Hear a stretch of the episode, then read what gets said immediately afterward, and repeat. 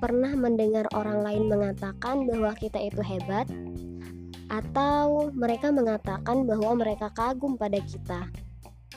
Mereka menganggap bahwa kita begitu luar biasa di mata mereka. Mereka menganggap kita mengagumkan adalah sebuah kebahagiaan tersendiri bagi mereka. Maka melalui merekalah Allah menemani kita, menjadi bagian kisah dan terlibat dalam hidup kita.